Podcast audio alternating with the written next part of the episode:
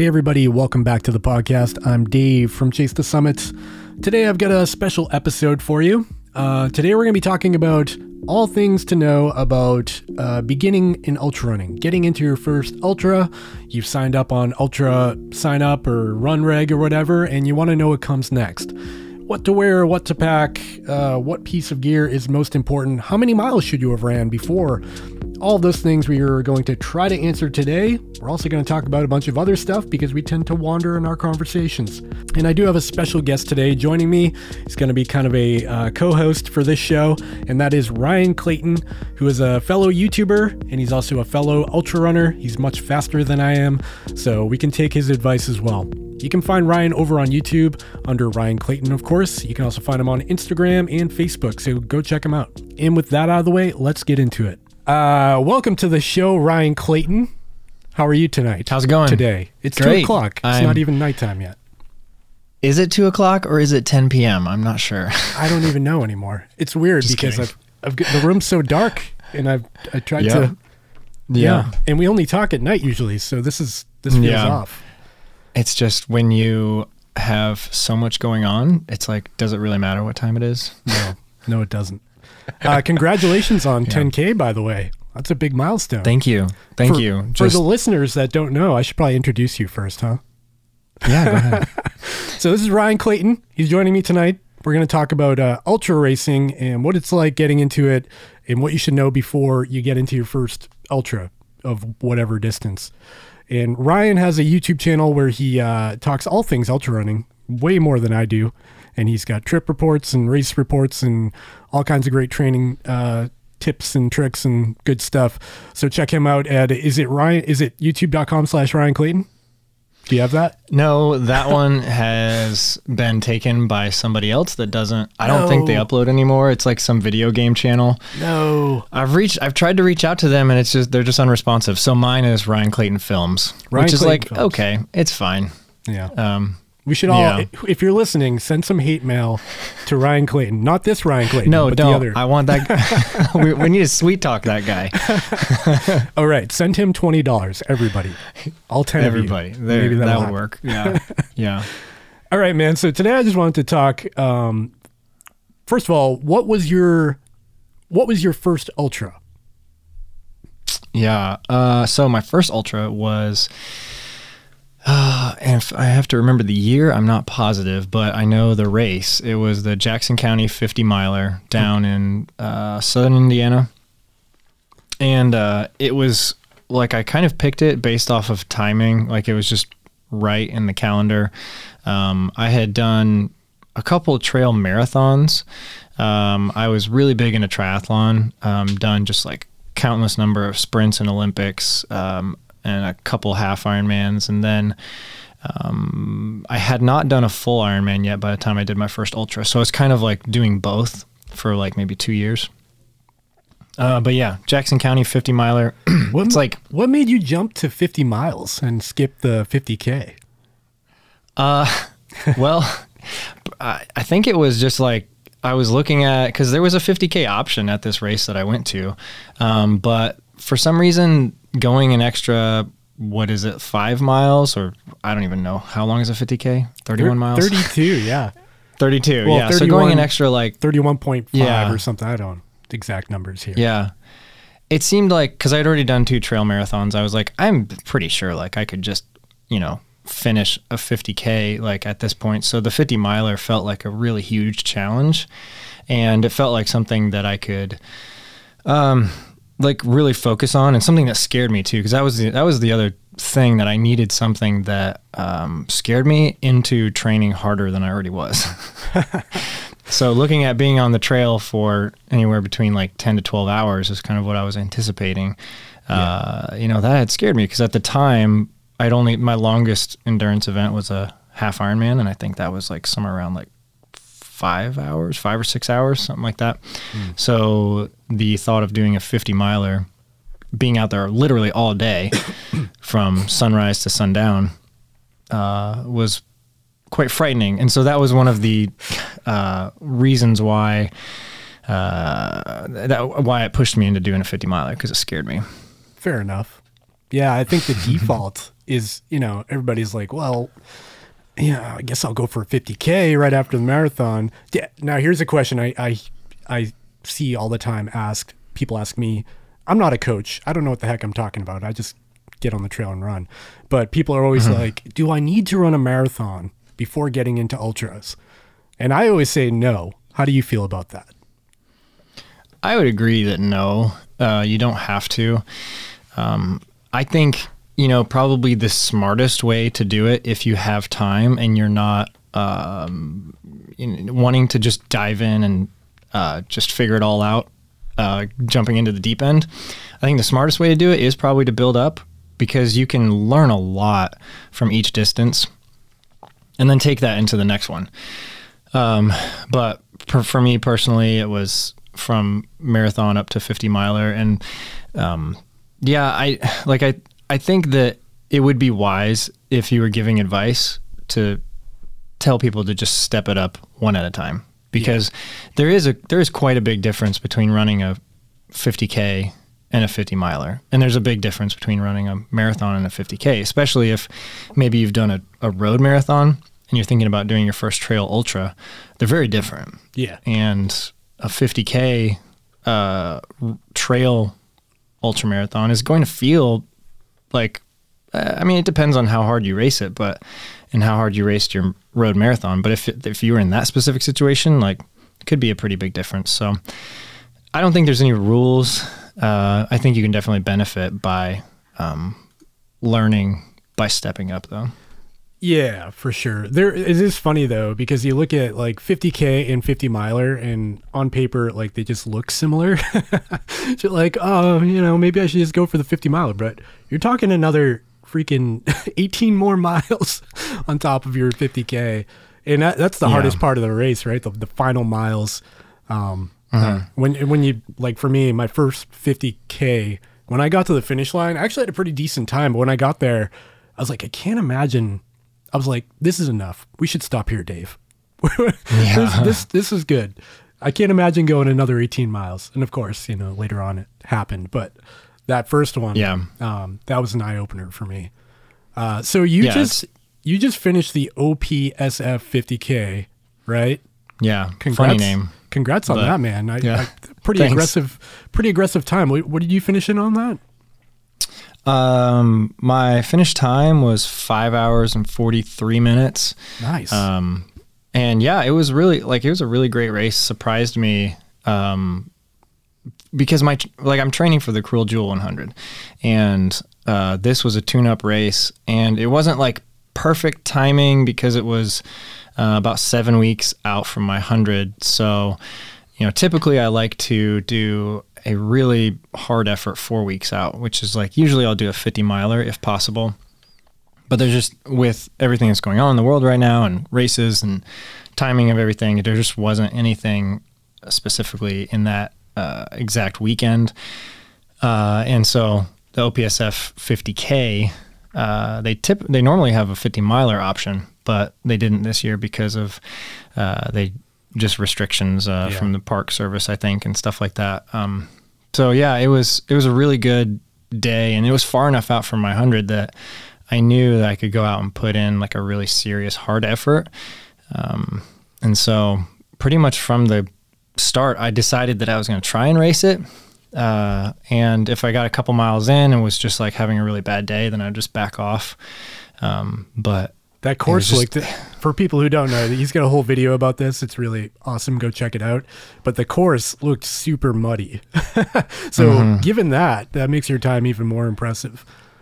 Yeah, because like most of the trails are horse trails because it's in a oh, it's in an are, area that are gnarly. A, yeah, it's like really popular horseback riding area in this uh, uh, uh OPSF, Owen Putnam State Forest.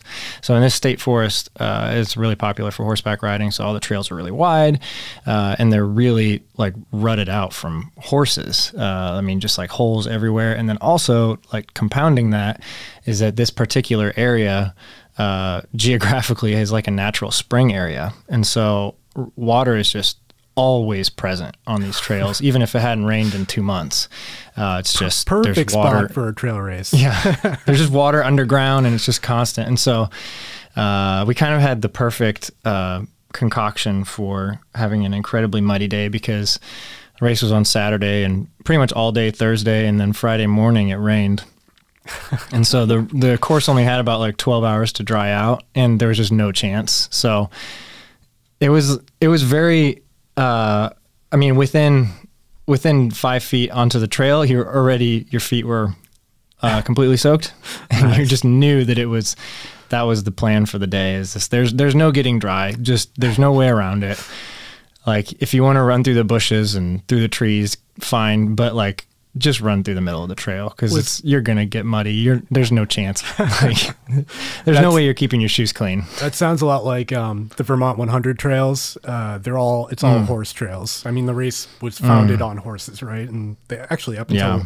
up until last year or the year before because it was canceled, the horses ran alongside the runners, and that's what made it so special every year. Wow. Um, that's I think that's done though. I, I don't think they're going to continue doing that anymore. But yeah, super rutted out, super Hmm. puddles everywhere, just gnarly deep mud. Good- Yeah. good times. Did you like bring a pair of extra socks or anything for that?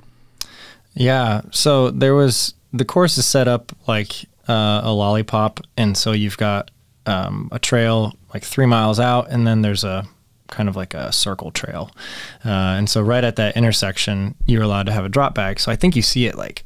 Uh, I don't know, nine or ten times, because you do this, you do three lollipops, uh, and so in that drop bag, I had a pair of shoes and an extra pair of socks and like a towel uh, and extra shirt. Um, but then I just had the rest of it was just like gels. Um, and I, the only thing I touched in that bag was the gels. Like I thought about pulling out the shoes. Like I thought maybe, you know, because I, the shoes I wore um, were the Hoka Torrent 2s. And they're not the best for mud running. Um, and so I was a little concerned. And so I had Salomon Wildcross in there as well in the drop bag.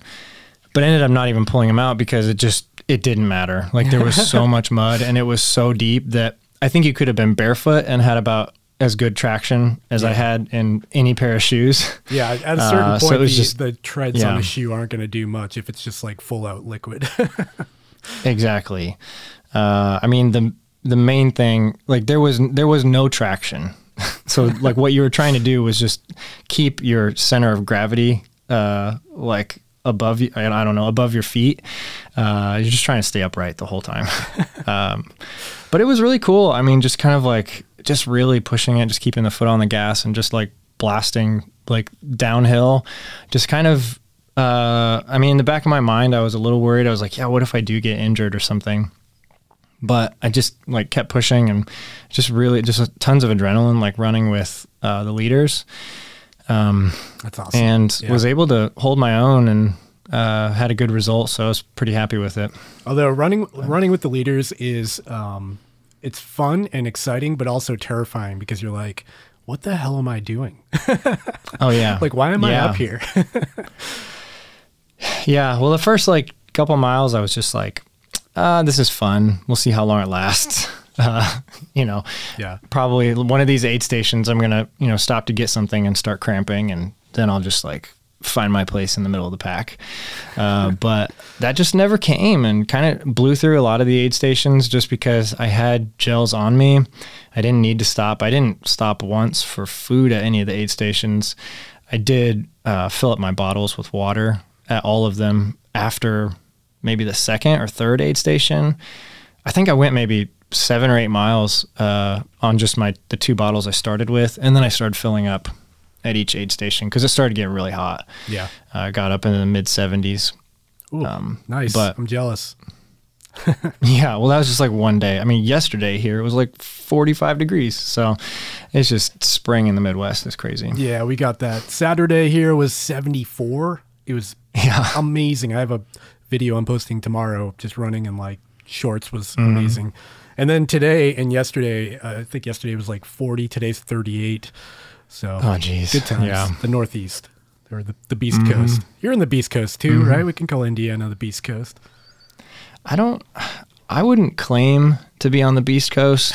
I don't know how it's actually broken down. I saw some map, some like Beast Coast Trail Runners account posted or something, and Indiana was in it, but I would consider us Midwest, um, like just kind of like mostly mostly flat land, just kind of like weird weather, uh, kind of you know, just kind of like I mean, we like in the winters we run on treadmills for the most part, and then Same. you know we try to try to get into summer and but our spring is about maybe two or three weeks long, and fall's about three or four weeks. Uh, so we have really good weather about like seven or eight weeks a year, and the rest of it is either like ice cold, just uh, harsh wind, or it's like 95 and 100% humidity. Yeah, man. I mean, that sounds a lot like the East Coast to me.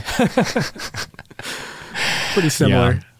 So uh, yeah. back back to uh, the beginner 50k runner. Um, I've got some notes, so I'm trying to keep yeah. my keep my brain on track.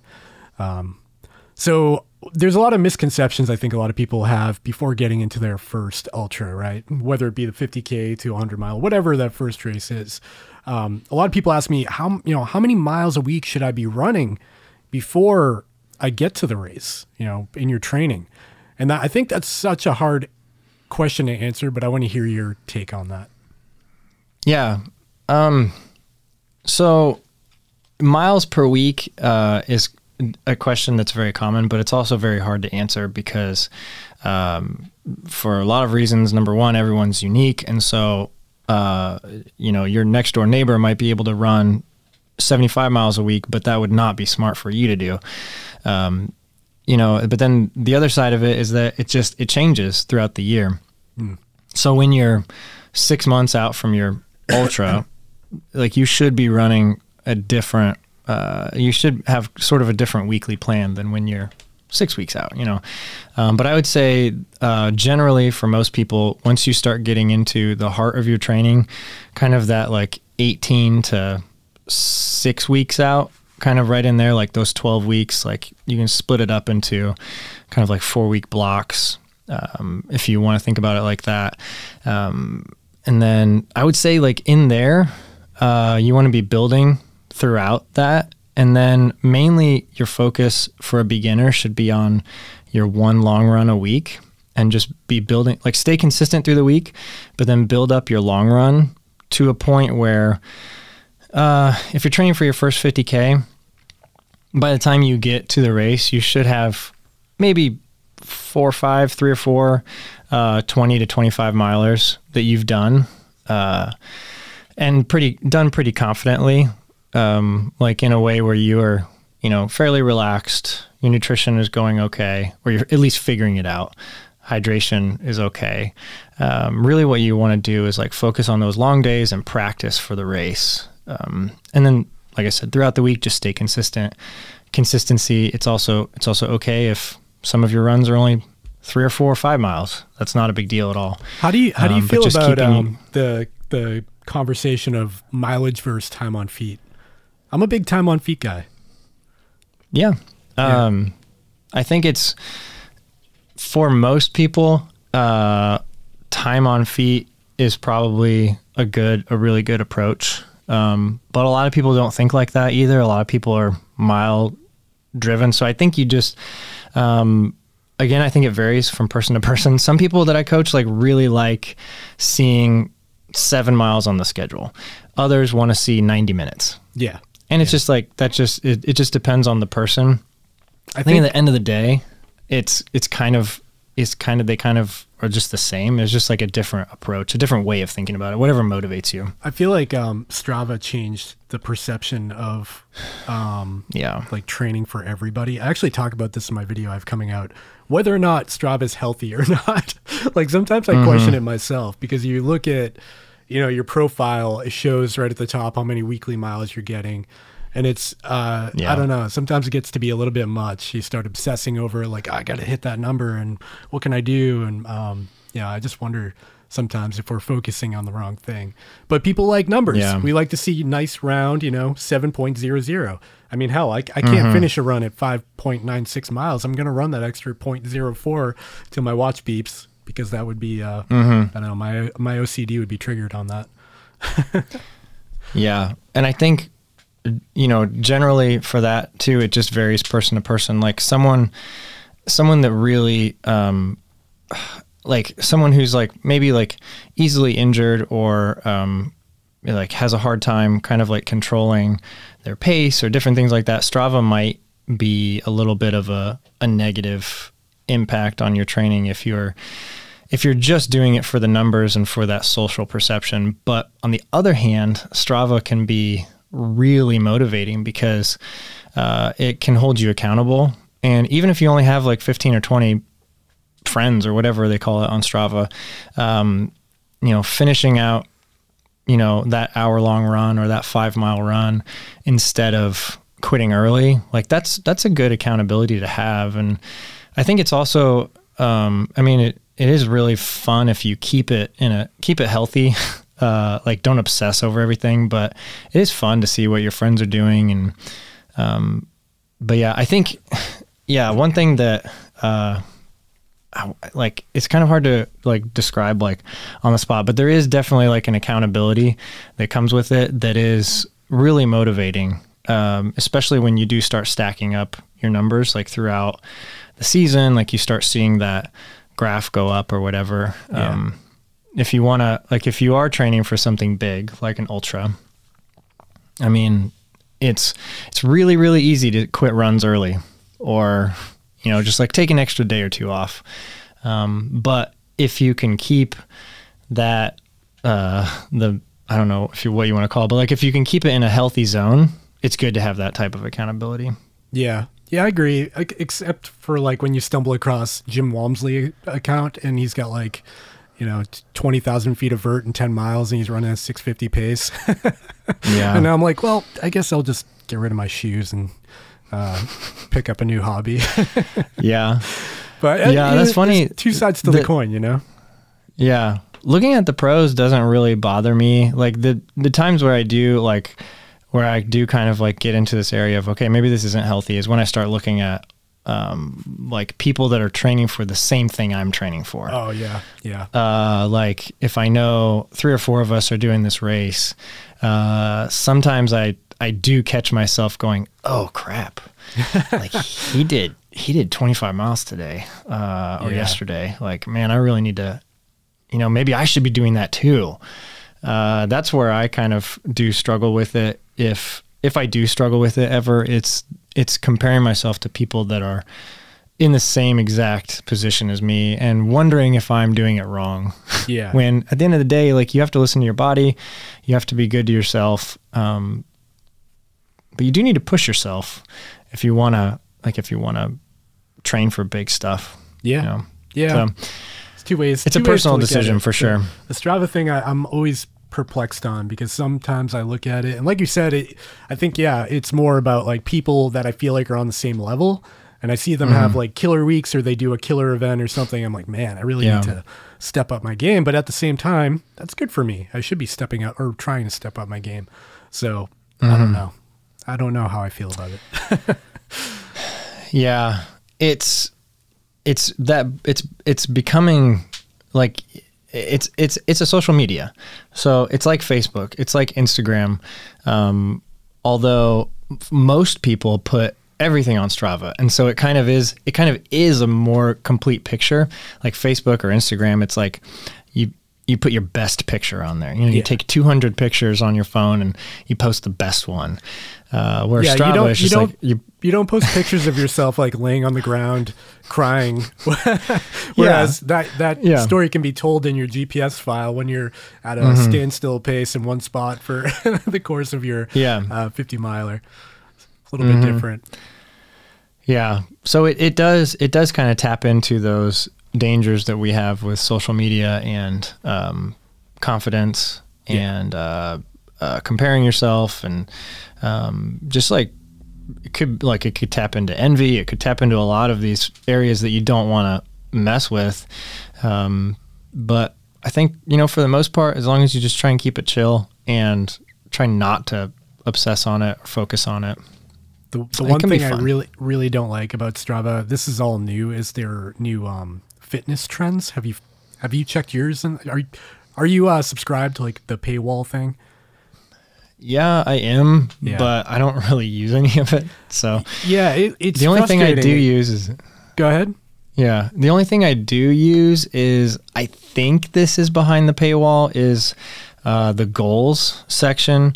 So Yeah. like I'll put on there that I want to hit like 55 miles a week or something, and then that is kind of um, encouraging to like look at that and like keep track of that. Yeah. Or for me, like a certain number of feet of vert per week or miles per year. Um, I do use that, and that helps me stay motivated. I don't know if that's behind the paywall or not. I think I don't now. think I really use anything Yeah. other than that. So they they rolled out something similar to like Garmin's, you know, fitness tracking stuff where Garmin will give you your VO2 max or whatever, but um, Strava gives you like on a scale of 0 to 100% your fitness potential or something like that. So it shows me back in 2019 at like 98 and then it's just like this rapid drop to my current like fitness now. And i know it's not accurate in, in, like any sense of the word. Um, i also know i'm not in the same shape as i was then but i know it's not that dramatic of a difference. It's just wildly off. I don't know what what metrics they're what data they're trying to use um, to come up with these numbers but it it's not Yeah. something anyone should look at because it's well, unless it makes you feel better and it's like a uphill climb mine doesn't look that way Yeah. I think those types of numbers, um, like when you are looking at um, like your your trends, that you really have to have all of your data in there, and it it has to be years of data stacked on. Uh, like, and that's why like I only use Training Peaks for that, um, or their their actual um, desktop software WKO. Um, I use that and like swear by it. But Strava, Garmin, Coros, like anybody else that's come out with their own type of um, uh, stress score sort of uh, calculations, I just don't even really bother looking into it because Yeah. it like I already have something that really works well and that I can trust. Um, and I think everyone's just kind of playing catch up with Training Peaks. They have been for ten years. Um, I do like. just- um, I've been using Garmin forever, so I've got like this Yeah. huge history. Like I can go back five years and see my VO2 max trends over the past five years, and if it's not, even though it's it's it's definitely not accurate, I'll say that. But Mm-hmm. it's like because I know the way, I know the offset of how, you know, where my fitness was at certain points of, during that time enough to know like it's it's fairly accurate for a baseline for me, like personally, and that if I see things get better or worse, it's probably generally pretty safe to assume I'm doing something right. Um, but it is, yeah, it'll, it's frustrating. Some days you'll go out and your watch is like, you're detraining. and you're like getting ready to, and you're feeling great, ready to go out for a really good run. And it's like, no, you should probably Yeah. sit on the couch today. I don't know how, how much uh, yeah. sense that makes. Well, the other side of it too is that like if you use different watches, um, they're gonna they're all gonna be off of your total fitness a little bit. Yeah. And they all do it differently. like if you use a Yeah. Mm-hmm. Polar Grit X and then you use a Garmin and then a Coros, they all give you different numbers. It's not consistent at all. That's why I've considered um, going to a lab just for the heck of it to know like what is actually right. we've Yeah. got we've got one in Boston. It's fairly affordable. Uh, seems like it's it would be a fun experiment. I've thought about doing that too. Um, like for most people, knowing your VO2 max gives you very little value at all. uh, but I thought about testing it just to see what it is. Uh, Yeah. But I think I looked up. I think my closest place to get to is like Chicago or something. Um, I mean, they have labs uh, at Purdue, at IU, um, but just general public can't walk in, or even like staff like can't Just- use it. It's meant specifically for like their collegiate Just wait till they turn the lights off and you hop on the treadmill, you put the mask on. there you go. Yeah, you can definitely do that by yourself and not get caught. Yeah. So uh, going back to your, what was it Jackson 50 miler? Was it the first? Yep. Okay. Jackson County 50 miler. When you walked away from that, do you can you recall like one tidbit of like something you learned along the something you learned along the way, or maybe something you wish you had brought, or something you brought that you probably didn't need?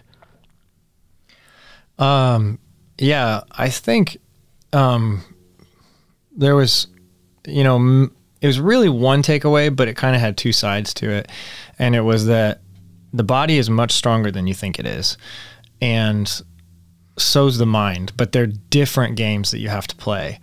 Um, like, and they will, they will, uh, they will become weak at different times. This is so you're going to really have to philosoph- like, philosophical about yeah.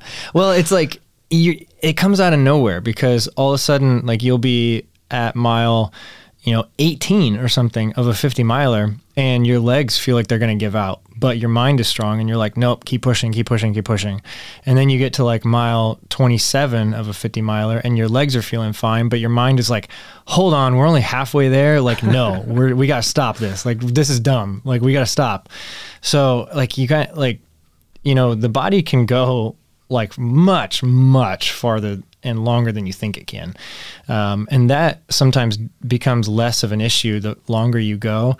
But the mind and like doubt and just honestly boredom too yeah. yeah. uh, can cause sometimes bigger problems. And I, I don't want to like, uh, I don't have any statistical research or anything like that, but I, th- I would assume from people I talk to that most DNFs are because people just give up, and Yeah. not because their legs stop working or I would, anything like that. I would that. say either uh, mental, mentally giving up or an injury are probably like Mm-hmm. Yeah. all of the DNFs.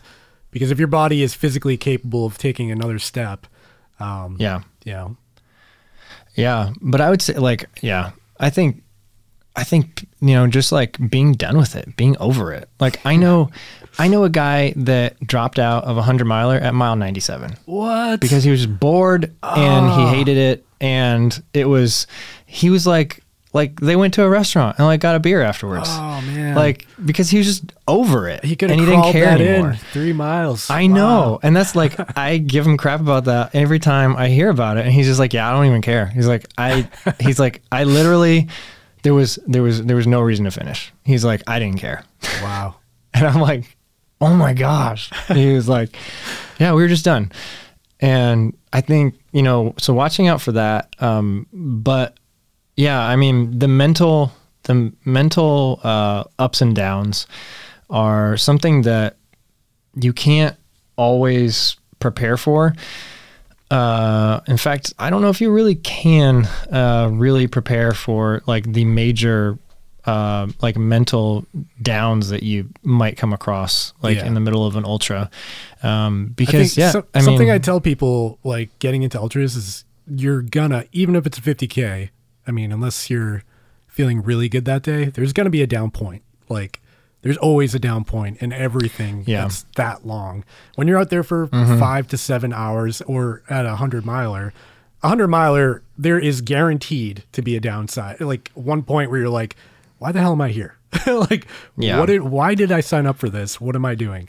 Um, and Mm-hmm. even if you're having the best hundred of your entire running career, you, everybody feels that. Even Jim, you know, Jim Walmsley and Sage Canaday, those guys definitely have days like that too. So that's Mm-hmm. definitely something I try to tell people, you know, getting into ultras. Uh, one thing, I, it's funny you mentioned like there's the the mental component and the physical. A lot of times when I'm in like a racing environment or a long run, I kind of feel like I'm uh, I'm like in a cockpit, like in my head, and I'm like just I've got my foot on the gas and a steering wheel, and my body's Yeah. the vehicle, you know, and it's it feels it, it very much feels that way um, Hmm. because you can you can kind of you know pull the throttle and then you can see it not paying off when you're going up a hill and you gotta like control it a little bit, especially when you get it Yeah. you know longer in those those miles. Um, when you when you did your first ultra, you had triathlon background, so you kind of knew how to fuel and you know what what to eat and drink and stuff. Mm-hmm. Yeah, so it wasn't a learning so- experience for you. Yes and no, because in a triathlon, you are very much relying on like sports drinks and gels. Like it's pretty much just like straight um, that kind of product, like the really fast energy. Um, because even in Ironman, um, I mean, some people do take 17 hours to finish an Ironman, um, but the majority of people are doing it in like under 13 or 14 hours. Um, I think the one one I finished was like 11. So I think is that right? I don't know. I'd have to somebody look it up. Ironman Louisville. Uh, find my name. Um, I don't even remember the finish time. That's funny. Uh, but even that you can go. Yeah, uh, 2016. Um, you can you can go the whole thing on just gels and sports drink. Um, you don't like if you're if you're staying consistent with it. Now, if you go through a period of time or a couple hours where you're just refusing to eat or drink anything, like you can get yourself into some serious trouble. But Yeah. yeah, the the learning curve that happened to me or the change that I had to make going into ultras was that um, you do uh, probably want to teach your body to be able to digest solid food uh, during a race. Um, and that was sort of difficult, sort of not. I mean, it just, it all depends on the intensity you're going. Um, I mean, if you're, if you're climbing up a mountain, uh, and you're going at a, just a, you know, a, a normal human pace and you're going up a mountain for two hours, like you can eat a lot of food. You can eat a lot of solid food. Like, um, you know, but if you're really pushing it and you're kind of in that, uh, race zone the whole time, like zone three, zone four, heart rate, stuff like that, um, you're not going to be able to process a lot of that. And you do need to rely more on sugars and gels and drinks. And so Yeah. that's the, that's the biggest change that jumping into ultras is that, you know, it's okay to stop at an aid station and get some stuff that you would normally eat for a snack at home or something like, you know, chips or uh, whatever. Like even soup. Soup is great at night. Uh, just that kind of stuff, and uh, you just don't really ever see that kind of stuff in shorter events that are like two, three, four, five, six hours. Yeah. Yeah, I had a different uh, approach to it because I I was just like a hiker, trail runner, dirt bag and I got into Yeah. trail running, paid $25 to get in my first 50k and Mm-hmm. I I was not used to that level of like sustained output for like in a race environment people are you know everyone's cheering and other people are running. So i was definitely trying to like stay stay in the front of the pack and push myself a bit more. So i definitely ran into the issues of like trying to jam a pb and j down while running too hard and then cramping up because i wasn't digesting properly um, but yeah a good point with the with the the um, terrain can actually benefit you if it's like a super Yeah. hilly race.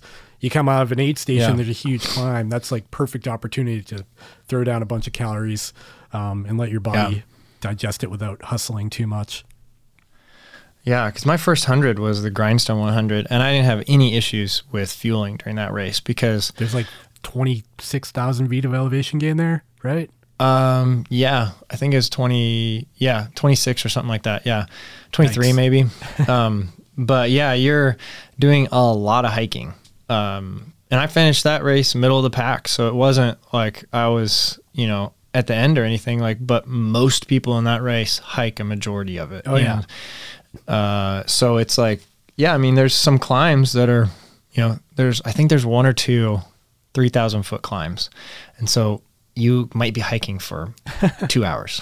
Yeah, you could have a conversation that and, a time- snack. Yeah. In that time, you have plenty of, like, you could eat a pizza and your body could digest it, you know? So, uh, you know, but not not if you're pushing yourself really hard. But yeah, that's like the biggest thing is the terrain, um, and that's one thing that I ran into some trouble. Uh, 2019, I think I tried to do Midwest Super Slam, which was five generally flat, flatter ultras uh, within the course of four months. And This the first is, one, This is like- back when I watched your channel and I didn't know who you were, but I watched Yeah, that whole nice. that whole thing. yeah, you watched it implode. Uh, yeah, It was a didn't good story. go well. it was a good story. Yeah. Yeah. Well, uh, glad, it was a good story because it was not terribly fun because I had really high hopes. Uh, and then the first race just, it was the Kettle 100 in Wisconsin. And in the first 65 miles, I think there's like uh, maybe 7,000 feet of gain or something. So it's like virtually all flat. Like you're going through um, just like prairies. Uh, and most of the gain, there's not much. There's only like maybe 12 or 13 in the whole race, but most of it is in like the last 20 miles.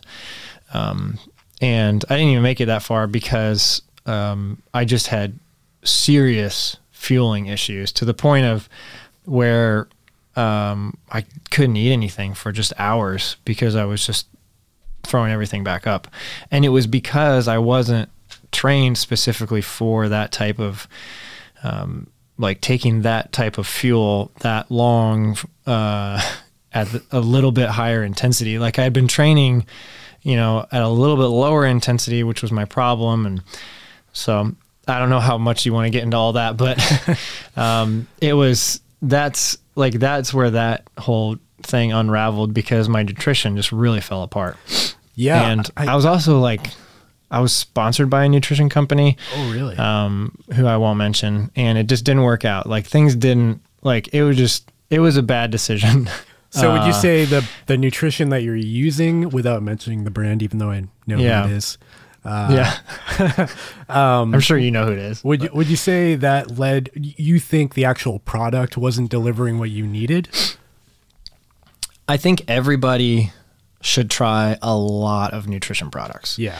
Uh, I think that there are certain ones that will work and won't work for uh, for people, and I think the you know specifically my situation, I just I just had something that um, my body liked for certain things, um, but once I um, yeah, it just it wasn't it wasn't something that um, really totally agreed with me, and so when I when I uh, when I got into a hundred miler, it just it blew up. Yeah, and I just had big problems, and so I don't like I didn't have any like there were no like there wasn't a, like an allergic reaction or anything like that. It was just like my body just didn't like it.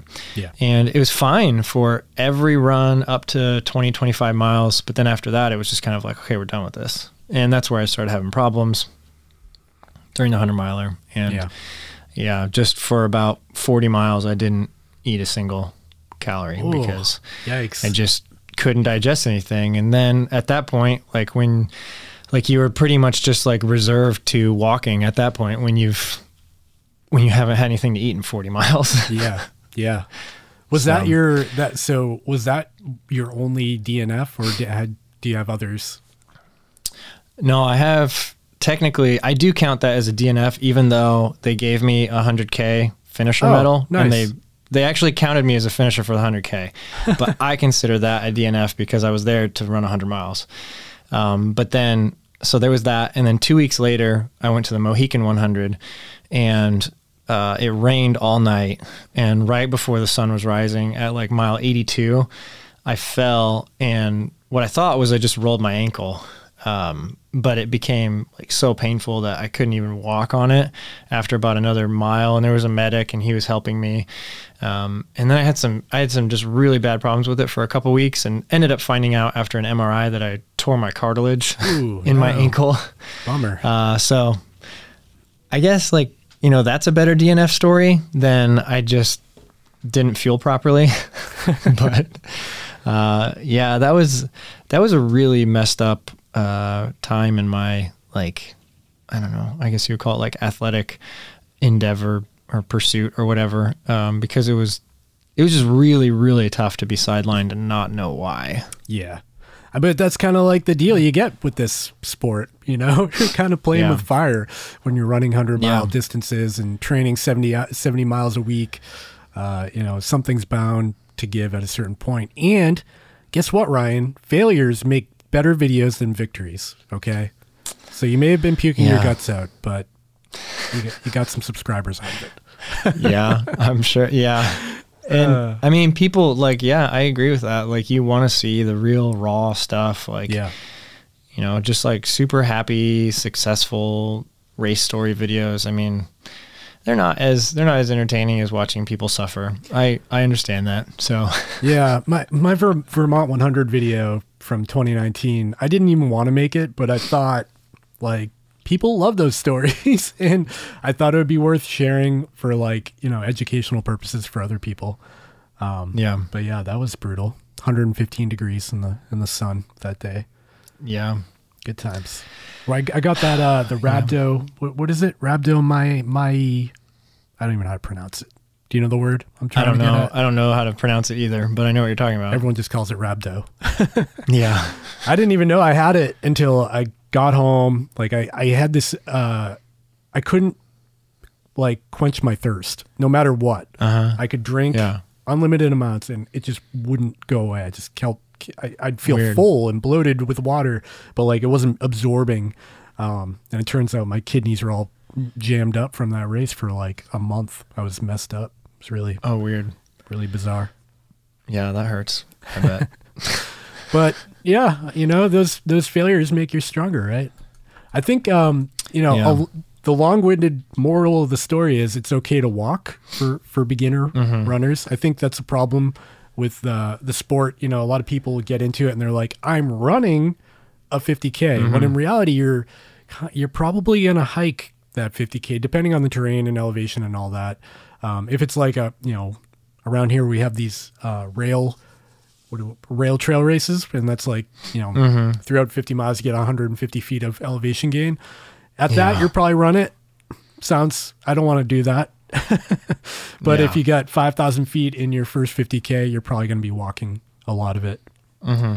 And Yeah, and I do to get that comment a lot on uh, videos. People are like, um, "I didn't realize that um, like you could walk in these races and stuff like that." And that, I mean, that is a learning experience. Um, I think, I mean, f- for the most part, I think you're forced to walk a lot of times, like you said, if there's a decent amount of vertical gain. Um, but yeah, definitely if you're jumping into your first ultra and it's flat or it's like on average like less than 100 feet of gain per mile uh like you need to be really careful about that and really pace yourself. Um yeah, and there's strategies like when i uh like some of my athletes like when they do like ironman races um there's a, definitely a strategy to the marathon uh at the end that can be like carried over into ultras. And it's just kind of like timing like just doing intervals almost. Like if you if you are running a flat ultra and you can start from the beginning just by doing like nine minutes of run one minute walk you know and do that for like the first like five or six hours and Yep. then you get to a point where you're like okay like i've got this down or i'm fine or maybe i need more walking or something like that like but if you're not sure just go into it from the start and have like a little bit of a plan don't go out and run the first 20 miles because Yeah. you're gonna you know burn yourself up um, and then you might be walking the last 20 it's funny. I, I was big on the stage, like you mentioned. Um, I'm going to run for five minutes and I'm going to walk for one Yeah. minute. And that Yeah. was a great way of pacing myself. And then I met a guy Uh-huh. at a race and he said, um, it- this stuck with me for like the past four or five years. If there's a hill that a golf ball can roll down, walk up it. Don't run. And I like Mm-hmm. Yeah. that, that stuck with me, and I still use that. Where if there's a hill that a ball can roll down, I'm gonna walk. Especially in the early miles where you feel great and you're like, Yeah. oh, I'm gonna kill it, Mhm. and and you see people passing you. It's uh, it's hard not to think you can gas it and go up the hill. Yeah. And that's really good advice because um, that can really help break up your run as well. And I used to do that a lot too. I, I still, like in 100 milers, like I'll still do that. Um, like any type of like slope, unless it's, unless it's almost nothing, then I'll definitely, I'll definitely just stop and take a break and walk up it. Um, it's not that big of a deal. You're going to save yourself um, a little bit for later in the race. But yeah, that's definitely good advice. What's your take on uh, uh, GPS watches for your first ultra? Do you think do you think it's necessary? Um, I don't think it's necessary. I think that I think for the most part, um, GPS watches can just make things a little bit more fun. Um, like I think that like if you get if you get super caught up in getting the best one or the perfect one, that could cause you extra stress that you don't need in your life. But Yeah. if you um, just watch a couple YouTube reviews by your favorite YouTubers, you know, no, I'm just kidding. But like, if you get one that is like decent, like uh, it can make your training and racing a little bit more fun because you can go back after the fact and you can look at that data. Uh, you can look at your Strava map or whatever. Uh, that can be fun. I, Uh, I'd be you can curious use to it run in order like, to improve. like long distances without a watch. I, I've never done it, and uh, Mm-hmm. it has me thinking like as a as an experiment, I should try to run, you know, 15 miles without a watch. I don't know if it'd be good or bad because Yeah. like the end could be coming sooner than you expect, or you you finally figure out how far you've gone and it's like way further away than you expect. Yeah. And at 100 mi- imagine running 100 without a watch. That must be really Mm-hmm. different.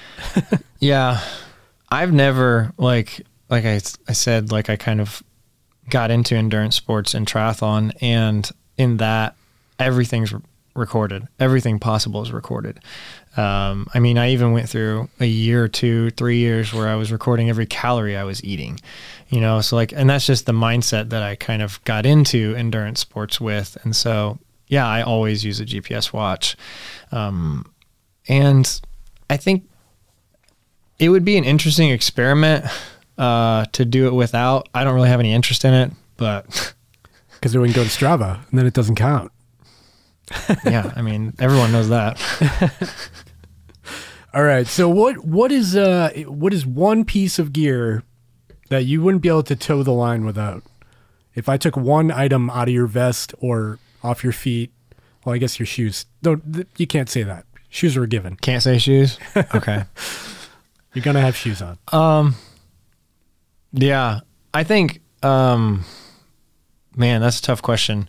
Uh, like, I think that. Um. Oh man, what what do it, I it could be it could say here? it could include nutrition. yeah, There's something you eat that you couldn't live without. Yeah. I think for me personally, I would have a really hard time toeing the line without a GoPro. uh, That's the most that's vain not for everybody. could- I know. I realize how probably uh, probably uh, how self-absorbed that sounded, Oh, but it's great. um, you know, like I think, I think for me, um, I'm really into um, like vests and like I think having a comfortable vest.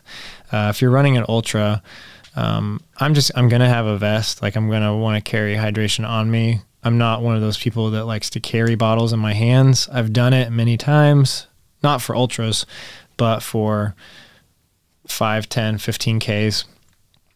Uh, I've carried bottles in my hands, but I like to have my hands empty uh, or like carrying poles if I'm like hiking like uh, on some really steep stuff. But yeah, I think having a, a good vest that is comfortable that you can rely on that can help you carry your nutrition or hydration is really important. Man, we could have a whole debate on the handheld versed vest thing. That could be an entire Yeah. topic for a podcast because Mm-hmm. some people are so diehard on the handheld. I mean, Yeah. I get it. I love handhelds. Uh, you know, I've run 50 milers with handhelds only if they're like well Yeah. supported. Um, And it makes you feel el- like you're elite because that's all you've got. Yeah. You get your Yeah. uh, two inch inseam shorts and, a- and a handheld, and you're you're on your way. Um, but I also Yeah. I do love the security of a vest. Like you feel like you've got plenty of space if you got to pick up more stuff, or you got to you know if you have your Mm-hmm. GoPro, or you want to uh, camel some more water than you realistically be able to carry with a with just a bottle. Um, but people are really Yeah. that's a real divide in the the the ultra sport as a whole. Yeah. And I think like I don't know exactly why people uh, are so diehard uh, about handheld bottles. Because for me, it just it's like you're putting something heavy on uh, an appendage that like isn't like the strongest. like your legs are the strongest, your chest, your core. Well, you know, it takes trunk. uh, it takes the layers off your body. Like if it's hot out, it's actually pretty sweet to just you know you got to get your water in your hand and you're Yeah. free. You know, air can circulate. Yeah, I guess. Yeah, that's true because that's yeah, that's true because this other on Saturday I was running with a new vest that I'm reviewing that was really hot and I wasn't a fan of that. So I could understand if someone has tried a vest and they got the wrong one and it's like really hot, um, that could be a really big deal. What vest was it? The Salomon. No, it was one by CamelBak. Oh, It's a really good vest, and I I'm probably going to use it uh, a lot. It was just it was really hot yeah. um, because this- it was it was just the whole back was kind of closed um, with a like semi waterproof layer. Um, so yeah, I'll use it like through the night probably. Maybe at Cruel Jewel. Like I'll do I'll bring a couple vests um, just to have like because I'm actually gonna have a crew, which is nice. nice. Um, but yeah, I might use it. It's it is nice how like the um, the uh, water reservoir in the back is like just really like you can integrate it easy. Is it the Like same? that's something I've always had problems with Salomon vests. Is, it the same just, like- CamelBak uh, water bladder with like the big round thing that opens up and it's like stretchy blue rubber? yeah, they didn't send me one, but that's the one that fits in there. Oh, okay. Yeah, Yeah. I've got a uh, I've got a couple of Salomons. I really like them, but the ones that I use, eh, the Advanced Skin 12 and 5 set, super popular. Mm-hmm. They've got like the stretchy layer on the outside, a waterproof layer in the middle, and then like a padding backing to it to to like Mm-hmm. to- for your shoulders and back.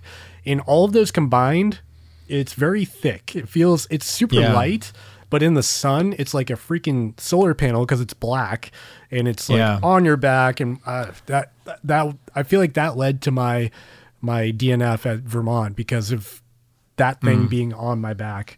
If I had a handheld, Mm-hmm. Maybe it would have turned out differently, but probably wouldn't have. Yeah. yeah, I just got so a couple of weeks ago I got the Salomon Sense Pro 5 and it's kind of like a mix of their best features of their Ultra Vest and their advanced skin um, vest. And I really like it a lot. Nice. So, hopefully I'm trying to get a video out on it, but it's just like I have too many videos I need to make. I hear you. Um, so I think I think we've got some tips in here, Ryan. What do you think? You think we got some some good tips for new Yeah. new ultra runners? I think so. Uh, tell us where you can where we can find you on the internet.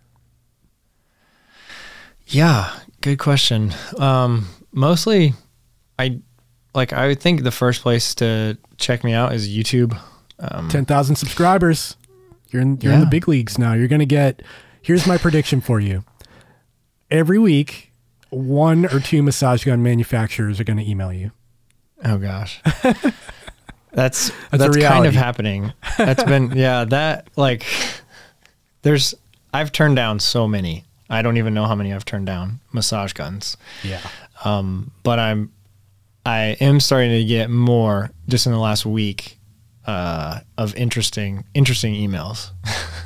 Like uh, I think my favorite is um, somebody wanted to send me like hair curling products, and I'm like, first of all, look look at my head. What am I curling? Yeah. yeah. So, anyways, though, I really want to congratulate you on the 10,000. Uh, it's pretty awesome. And it's cool to see your channel grow. I've been following you for a while. Uh, and yeah, so check Ryan out on uh, Ryan Clayton on YouTube. He's got the Instagram, you've got all the socials. Uh, he's got merch now, so you can buy a Ryan Clayton Yep. shirt. It's pretty awesome. yeah. And uh, yeah, I just want to thank you for joining me today, Ryan, and talking all things ultras. We're going to try to have more of these episodes coming out in the future, um, if they work, if people like them. Yeah. Yeah. Awesome. Thanks for joining Well, me. thanks for having me on. It was really fun. Yeah, man. Thanks.